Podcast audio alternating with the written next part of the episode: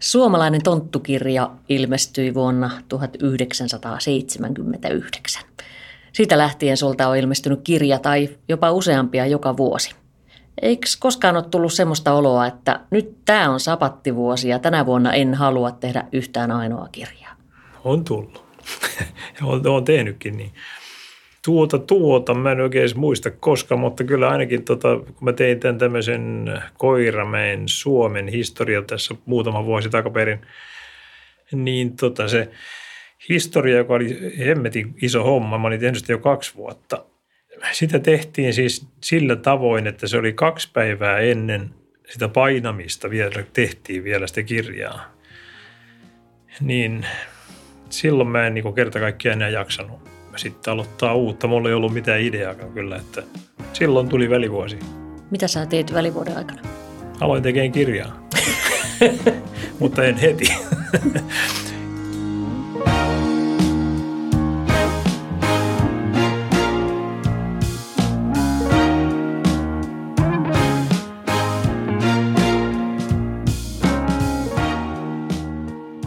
Tervetuloa lastenkirjailija, sarjakuvataiteilija Mauri Kunnas. Kiitos, kiitos.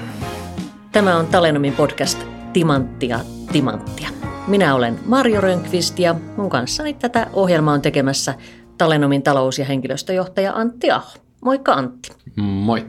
Olet Mauri valmistunut taideteollisesta korkeakoulusta graafikoksi ja työskennellyt vuosia myös pilapiirtäjänä. Onko tullut mieleen, että millaista elämä olisi, jos olisitkin tehnyt päinvastoin, että olisitkin valinnut sen pilapiirtäjän ammatin ja jättänyt kirjat tekemättä? Se olisi ollut mukavaa, varmaan.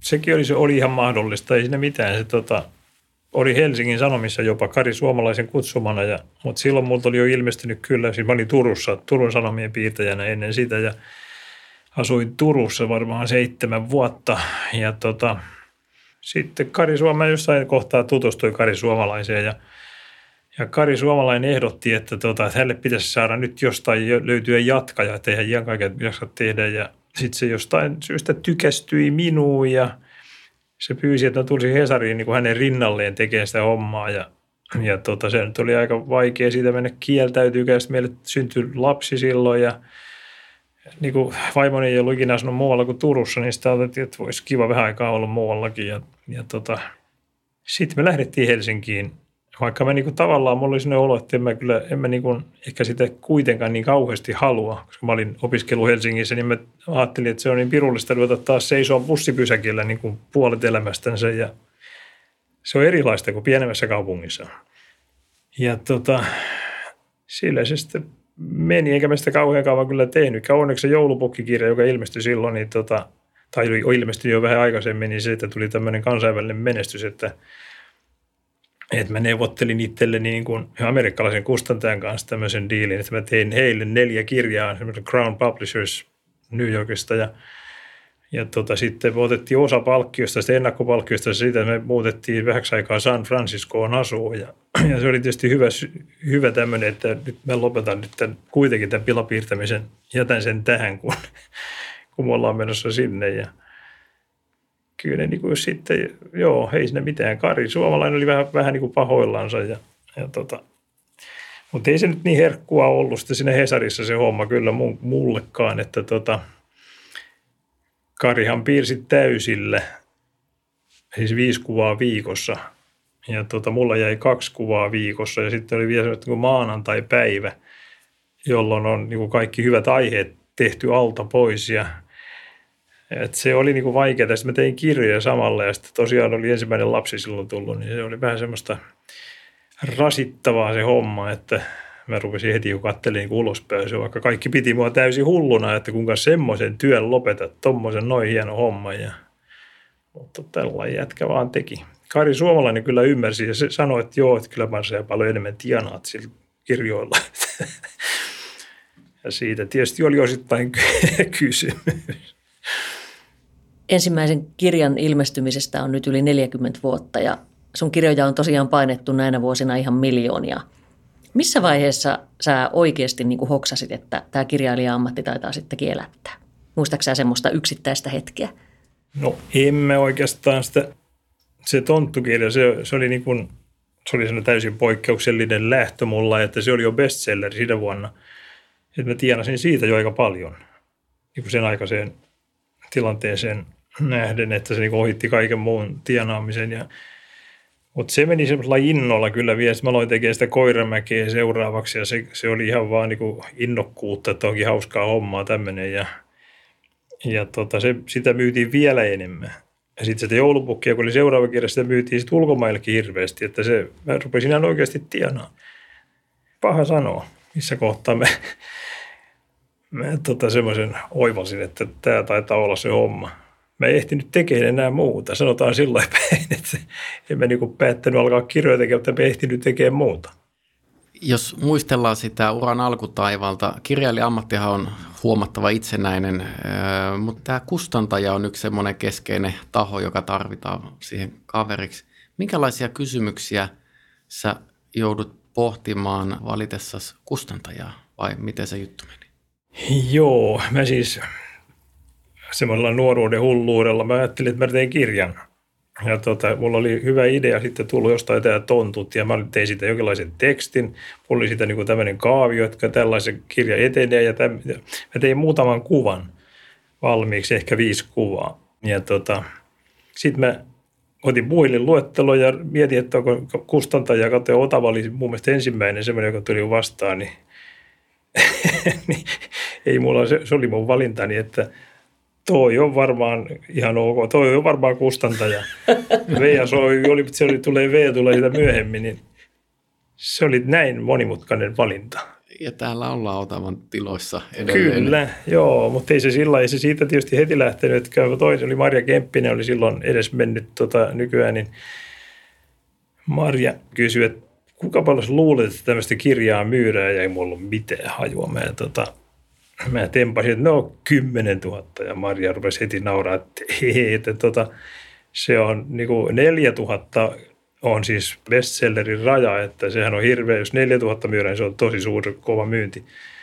Ja sitten mä niin vähän mietin, että kannattaako tämmöistä sitten loppujen lopuksi tehdäkään. Ja, mutta kun mä olin tehnyt sen, niin mä jätin nämä matskut tänne ja ne sitten julkaissutkaan, että tota, sen jostain pirusyystä se meni pikku kakkoseen, tota, että sieltä ne niinku häkkäs. Ne, mä tiedän, miksi ne oli täällä käymässä ja ne näki ne kuvat sen jutun ja ne ehdotti mulle tehdä tätä pikkukakkoseen juttuja. Sitten me alettiin tekemään sitä. Ja sitten kun se tuli telkkarista, niin sitten nämä osoitti täältä, että tehdään kirja siitä. Ja sitä myytiin muistaakseni 17 000. Et se ylitti kyllä hyvin tämän munkin arvioni, mulle, joka ei perustunut mihinkään.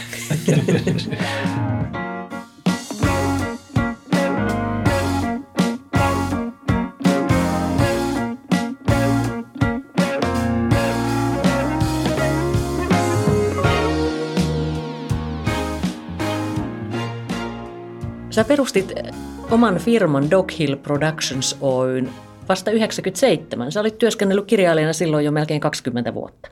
Joo. Mikä sai sut ryhtymään tämmöiseksi osakeyhtiöyrittäjäksi just silloin? Lakimies. Mitä Lakimieheni. tota, mä oon joutunut käyttämään lakimiestä pitkään siis, ja oon aina käyttänytkin. Mun veljenikin on lakimies, niin ehkä mä oon tottunut lakimiehiin, mutta ei tämä ollut toki veljeni, niin tämä oli ihan oikein iso toimisto tästä, itse asiassa tästä ihan naapurista, siis Uudenmaan kadulta. Ja tota, varmaan jotain elokuvahommia tehtiin ennen sitä, mä, niissä täytyy tietysti olla miehiä mukana ja, ja tota, varmaan sitä joulupukkia noiterumpu siinä, siinä yhteydessä ehkä tutustuin Tapio Susiluotoon ja, ja tuota, mulla on ihan sellainen luulo, että Tapio niin kuin alkoi mulle ehdottelee, että se olisi järkevää, että pistää yhtiö mutta sehän ei ole niinku kirjailijoilla ollenkaan ollut aika siihen aikaan mikään simppeli homma, että tota, he kirjailijoiden yhtiöitä hyväksynyt, verottaja ei hyväksynyt niitä, mutta kun mä teen kuvia, niin se oli sitten jo niinku eri asia. Niitä voidaan käyttää muualla ja sitten pyrittiin käyttää ainakin jonkin verran jossain muualla ja et se, niinku, se meni läpi ja nykyään varmaan on ihan eri, eri käytäntö, mutta se oli vähän tämmöinen taloudellinen, vähän verojen ehkä pikkuinen vähentäminen tai – en tiedä vähenikö ne siitä, mutta, mutta tota. Miten sä sitten ennen sitä osakeyhtiön perustamista, niin miten ne palkkioasiat oli sitten silloin hoidettu? Oliko sulla toiminimi vai? Ei, siitä vaan maksettiin vero. Me tehtiin kyllä sillä että kun vaimoni tota, on auttanut mua aina alusta pitäen siis ihan, ihan sitä tonttojutusta jo lähtien siis värittämisessä. Ja tämähän on enimmäkseen värittämistä tämä työ niin ajankäytöllisesti. Niin tota, me ruvettiin jakaa, me pistettiin sit aina niin molempien nimet kirjaan alusta pitäen. Ja tota, mikä niin oikein olikin. Ja sitten me jaettiin myös palkkio sillä että tarjottaa ton osa ja mä otan ton osa ja sitten tietysti kumpikin maksaa omat veronsa. Niin se laski sitä verotusta tietysti silloin alkuun, mutta, mutta voisimme nyt olla yhä niin kuin ihminen, joka maksaa veroja. Että, et, et, tiedä, tästä yhtiö, toki tämä nyt toimii, tässä on nyt ties minkälaista osaa, että takaipa ihminenkin sitä voi tehdä. Millaisia tavoitteita sä asetit silloin aikana yritykselle? Vai asitiksä? En asettanut mitään. Toiveeni oli, että, tota, että se olisi maksaa osinkoja. mutta, mutta, joo, ei mulla oikeastaan silloin, en mä ehtinyt sellaisia ajattelin, mä vieläkään oikein ehdi ajattelemaan, enkä mä halua ajatella, mä ajattelen enemmän näitä, mutta täytyy jotenkin priorisoida ajatukseni ja, ja tota, mä teen vaan kirjoja. Se on se juttu.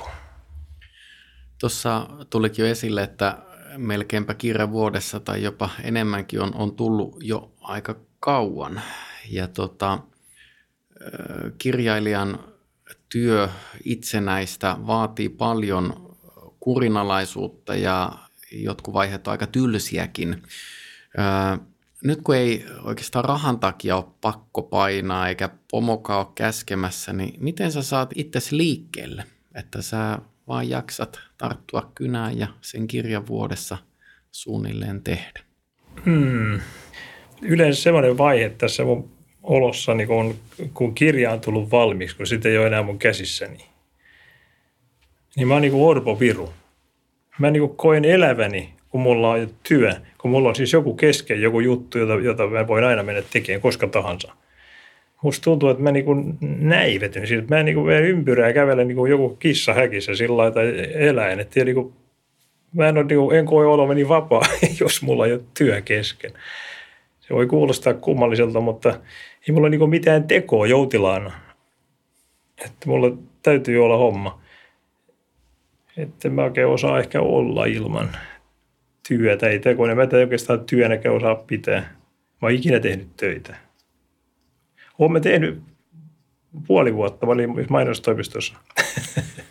Mutta sillä että joku olisi sanonut mulle, että tuu tuohon kellon aikaan, niin en mä tehnyt kesätöitä eikä mitään lapsena ja pikkupoikana nuorena teininä eikä opiskeluaikana mitään. Että mä oon ollut aika joutilas jätkä.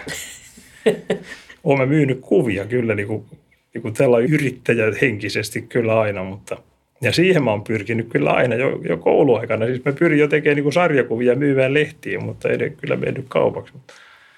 Aika tämmöistä itseohjautuvaa, mistä nykyään paljon puhutaan, niin kuulostaa olevan, olevan tämä Mauri yrittäjän taival. Joo, mutta toisaalta meidän isä oli yrittäjä ja äiti oli yrittäjä ja ympäristössäni oli yrittäjä. siis koko aseman Mäki-Vammalassa oli yrityksiä, pieniä yrityksiä ja täynnä. Kaikki, kaikki yritti, kaikki teki jotain kaikki teki jotain käsillänsä, jotain, joku teki kenkiä ja joku teki sorvaajia, siellä oli paljon ja puuseppa juttuja. Sieltäkö ne tulee sitten sun kirjoihin? Siellähän on kaiken näköistä yrittäjää. Mä, mä kävin tota läpi itse asiassa meidän kotona lasten kirjahyllyä ja katoin, että mitä kaikkea ammatteja siellä onkaan. Niin siellähän on mattokauppiasta ja huoltoasemayrittäjää ja kuljetusyrittäjää ja makkaratehtailijaa, niin onko tämä tämmöinen yrittäjyyden näkyvä esille tuominen ollut sitten ihan tietoinen valinta? Ei, se on hyvinkin epätietoinen, mutta näköjään se, kun nyt noin sanot, niin, niin tota, niiden keskellä mä oon elänyt. Siis yrittäjien keskellä mä oon aina ajatellut niin kuin sillä että tota, en mä ajatellut, että mä menen töihin ja tienaan jonkun summan rahaa, Mä oon aina ajatellut, että mä teen jotain ja myyn sen ja katsotaan, mitä siitä tuli. Ja sitten mä mietin, että voisiko tehdä jotain muuta, mikä voisi myydä tai jotain tämmöistä. Siis kyllä oikein kunnon yrittäjä. No kun näitä erilaisia yrittäjätyyppejä siellä kirjoissa on, niin onko sä koskaan miettinyt, että millaisen kuvan yrittäjyydestä ne sun kirjojen hahmot antaa? No en ole kyllä ajatellut. Ensimmäistä kertaa nyt sanot noin, niin mä mietin, että onko, onko tosiaan näin, mutta olisi varmaan mites, näin. Miten se niin tämmöinen kirja yrittäjyydestä jotenkin, niin kuin se nyt aika monenlaisia olet kirjoitellut? Niin. Joo, kyllä mä siis tämmöisiä niin ammattikirjoja on ajatellut, mutta, mutta tota, mä oon ajatellut kaikkia aiheita, mitä maailmassa on. 40 vuotta koittanut keksiä aiheita, niin kyllä jonkun verran on keksinytkin, mutta se on aina sitten sit kun valitsee jonkun, niin sen tietää, että sen homman kanssa on naimiinsa vuoden aina. Että tota. Aika monta aihetta siellä tai monta kirjaa, niin on tämmöisiä jouluaiheisia. Hmm. Onko sä jouluihmisiä? No, niin elkkaristi. on melkein joulupukin poika. En nyt ihan, mutta en mä tuohon osaa kyllä vastata, että mitä varten mä olisin niin kuin joulu. Mutta se on totta, mä oon siis erittäin jouluihminen. Ja me koko perhe tietysti on oppinut multa kaikki sen, että tuota, joulu on hieno juttu ja ehkä lapset on perinnyt tämän tämmöisen, mutta meillä on joulut aika, aika iso juttu. Toki me ollaan hyvin tämmöisiä tavallisia porvarillisia joulunviettäjiä, ettei meillä ole mitään erikoista. Me ollaan siis ihan oikein mun mielestäni keskiverto joulunviettäjiä, mutta, mutta se on tärkeä juttu. Siinä on jotain semmoista.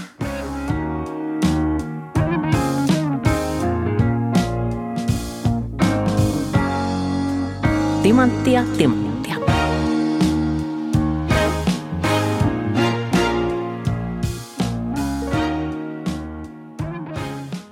Tekeekö kirjailijat yhteistyötä? No ei.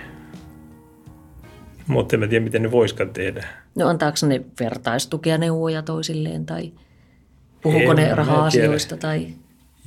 Joo, tai siis se riippuu varmaan, kyllä mä puhun, siis mulla on ihan, ihan siis Tatu ja Patu, siis Aino ja Sami, niin tota, me ollaan ihan hyviä ystäviä, oikein tosi hyviä. Me puhutaan kaikki. Me puhutaan kustantajan kaikki juorut ja kaikki keskenämme ja rahat, kaikki me tiedetään toisistamme. Juba on toinen semmoinen, jonka, jonka mä aina olen puhunut rahoista ja kaikesta siis, että paljonko jostain asioista pyydetään ja millä hinnalla myydään jotain ja muuta tämmöistä. Ja Koiviston Tarvo on yksi semmoinen, jonka on puhuttu paljon ja Joo, kyllä ne puhuukin varmaan. Tai en tiedä puhuuko muut, mutta mä puhun. Ja mun kanssa puhutaan kyllä. No millaista apua sä oot vuosien varrella saanut yrittäjänä? Siis mitä sä tarkoitat? Sä oot saanut sitä vertaistukea mahdollisesti jotain, hmm. niin kuin, että oot voinut peilata niitä asioita jonkun kollegan kanssa. Onko sä saanut jotain ihan konkreettista apua jossain siis, tekemisessä tai, tai joku olisi tukenut sua tällä yrittäjän taipaleella? Tai... En tiedä, mä tarvinnut mitään tukea. Mitäs tukea mä nyt tarttisin? No ei, jos sä oot ollut kauhean noheva, niin et tietenkään. tota, siis kustantajahan on sitä varten, että se auttaa. Ja täällähän on toimittajat, jotka, tota, joiden kanssa mä teen niin kuin tavallaan työtä koko ajan sillä lailla, että tänäänkin tässä päivän mittaan kävin yhden, selitin seuraavan kirjan idean toimittajalleni, joka tota, kirjasi sitä koko ajan ylös ja, ja tota, kehuu, ja se on pääasia, että se kehuu, mitä mä teen. niin, tota, kyllä mä niin kuin, me hyvin varhaisessa vaiheessa tota, me jopa ideoidaan juttuja sillä keskenämme, että ja siinä on useampiakin tyyppejä saattaa olla. Et, tota, jos mulla on ongelmia, niin kuin tämä joulupukkikirja on tyypillinen, tämä joululoma, mikä nyt ilmestyy, niin tota, kyllä me siinä mielestäni sain hyvinkin tota semmoista ideointiapua täältä. Tuossa kahvilassa tota, käytiin joku puolentoista tunnin keskustelua ja sitten kun ne innostutaan, niin tulee kaiken maailman ajatusta ja tämmöistä. Ja sitten menen kotiin ja sitten mä niinku toistan niitä jotenkin tai ainakin otan niistä kaikki sellaiset, jotka mulle sopii. Ja kyllä tämä tämmöistä pompottelua, se pitääkin olla semmoista. Mä en tiedä tekeekö kaikki sitä, mutta mä teen sitä ja muista se on ihan elintärkeää tämmöinen sparraaminen. Niin se on se, mitä mä pitäisin tukena – jokaisen yrittäjän pitää vaan niin kuin keksiä, mitä alkaa tekemään. Ja sä oot sanonut jossain, että ideat, että ne pitää vaan keksiä. Hmm. Onko joku olosuhde tai tilanne semmoinen, mikä tukee tämmöistä ideointia? Kyllä varmasti joo, on. Mutta tietysti se pitää niinku hankkiutua niihin tilanteisiin, että kyllä se aika usein tulee siitä, että katsoo, että on syyskuu. että nyt on pakko alkaa. Kyllä, kyllä niin kuin inspiraatiokin, kyllä sitäkin on jonkun verran varmaan semmoista, että se vaan, niin kuin, että se vaan kävelet tästä yhtäkkiä joku tuut, joku hieno ajatus. Se on kyllä äärimmäisen harvinaista, mutta, mutta tota, ne saattaa sillä lailla, mä muistan, että joku Koirien Kalevala mulla on ne hämärä ajatus, että sekin lähti liikkeelle semmoista, että mä näin jossain kaupan ikkunalla jonkun kirjan, missä oli joku Kalevala. Se kansi oli kummallisen näköinen ja mä ajattelin, että miltähän toi näyttäisi, jos mä olisin tehnyt tosiaan tällä koiratyypeillä. Jotenkin se tuntui niin hullulta ajatukselta, että, että mä, niin kuin, mä luulen, että se lähti vähän niin kuin siitä. Tai se oli ainakin yksi sellainen suuri sykäys siihen suuntaan. Ja tämä, tämä uusi kirja, tämä lähti semmoisesta, kun mä yritin keksiä siis silloin keväällä aikoinaan joulusta aihetta. Ja tota, mä, kaikkia mä kaivan niin kuin esiin, kaikkia maailman juttuja, mitä jouluun voi liittyä. Ja sitten tota, mä kuuntelin jotain joulun laulunpätkiä ja sitten mä törmäsin tähän vanhaan brittiläiseen joulun 12 päivää – se oli niin jotenkin viehättävä ajatus 12 joulun päivää. Ja sitten rupesin sitä niin googlailemaan ja katselin, mitä se tarkoittaa. Ja sitten sieltä löytyikin, että okei, tämä 12 joulun päivä on tämä joulun vieton aika. Siis se on meilläkin niin kuin sama juttu ollut. Sitten tämä, siitä se lähti ja täällä se kyllä niin kuin aika paljon sitä juteltiin. Ja, ja tota, Joo, sitten siinä on se hyvä puoli, että sitä, se niin kuin noudattaa ihan tunnettuja asioita. Tapanin päivinä tehdään tuommoista, Tapanin sitten tällainen uutena vuotena siihen kuuluu tämmöistä, mutta sitten, sitten siinä on se hyvä puoli, että mä saan keksiä niitä juttuja. Eihän kukaan tiedä, mitä joulupukin tavat on, että sillä on jotain ihan muuta. On, Onko koskaan ollut semmoinen tilanne, että Sideonis, että sä niin joku maanantai toteat, että ei ole mitään käsillä, että alanpa miettimään nyt seuraavaa ideaa. Sitten sä mietit päivän ja box, se on siinä. No, mä mietin kolmatta päivää, sitten se voi olla siinä. Mutta tavallaan vaan niin kuin päätät, että nyt mä Joo, joo, sen kyllä. Ja kyllä se, se näin täytyy, joo. näin se tietysti lähteekin. Joo. Ja sitten kun sitä alkaa miettiä ja sitten sitä rupeaa niin kuin, siitä mun mielestä se lannottaminen on tärkeää. Sun pitää hankkia siitä aiheesta kauhean paljon niin kuin kaikenlaista, kokeilla kaikkia ajatuksia, mitä joulusta tulee mieleen joo. tai mistä tahansa. Tämä on varmaan tota, sieltä pilapiirtäjäpäivistä, niin kuin mulle jäänyt tämä tämmöinen, että kun pilakuva täytyy tänään keksiä – huomiseen lehteen. Niin tota, siinä täytyy niinku heitellä paperille kaikkia mahdollista, joka, joka liittyy jollakin kaukaisellakin tavalla tähän aiheeseen tai jotain. Ja, niinku, ja me kirjoittelen koko ajan sellaisia, piirtelen pieniä kaikkia kuvia, lentokoneita ja mitä vaan muistilappa. Mitä vaan, mikä liittyy vähänkin jotenkin siihen. Ja sitten sieltä niinku jollain konstin se järki alkaa toimia sillä että ne alkaa niinku loksahtelemaan ja yhdistellä juttuja. Eli voisiko tässä vähän niin kuin yleistää yrittäjyyttä, jos aina tietysti pulaa uusista liikeidoista ja muista, että luovuuttakin voi vaan pakottaa, että alkaa vaan Kyllä, kyllä. Niin kyllä varmaan täytyykin sillä lailla tehdä. Ei se, tota, tietysti toisilla on kovempi mielikuvitus ja mä kyllä kuulun varmaan niihin, joilla on kova mielikuvitus. Ja, mutta voi olla, että sekin on tässä kehittynyt matkalla – siis tämmöinen kekseliäisyys. Kyllä se varmaan on myös matkalla tullut, mutta kyllä mä pikkupoikani aika nysvää ja olin, että kaiken maailman juttuja mä tein. Piru huonosti, mutta tein. Kuitenkin. niin. Tuossa kerroikin jo, että eka kirjaa veikkasit, että kyllä kai sitä 10 000 menee ja kustantaja vähän naureskeli.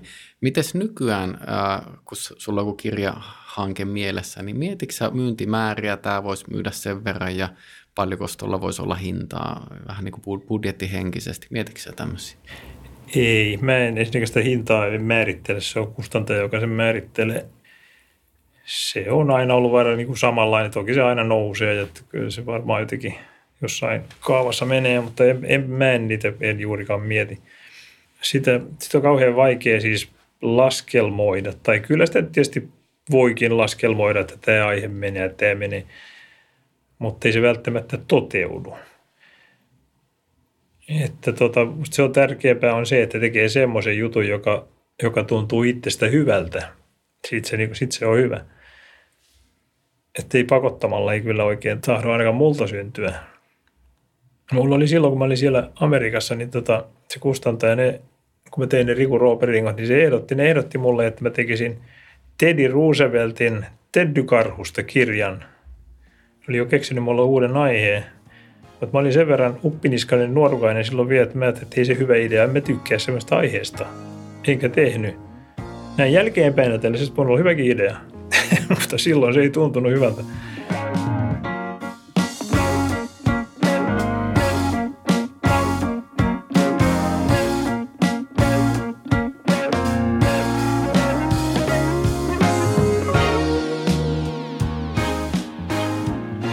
Suomalainen kirjallisuushan on myös vientituote ja käännöksistä niin suuri osa on nimenomaan lastenkirjallisuutta.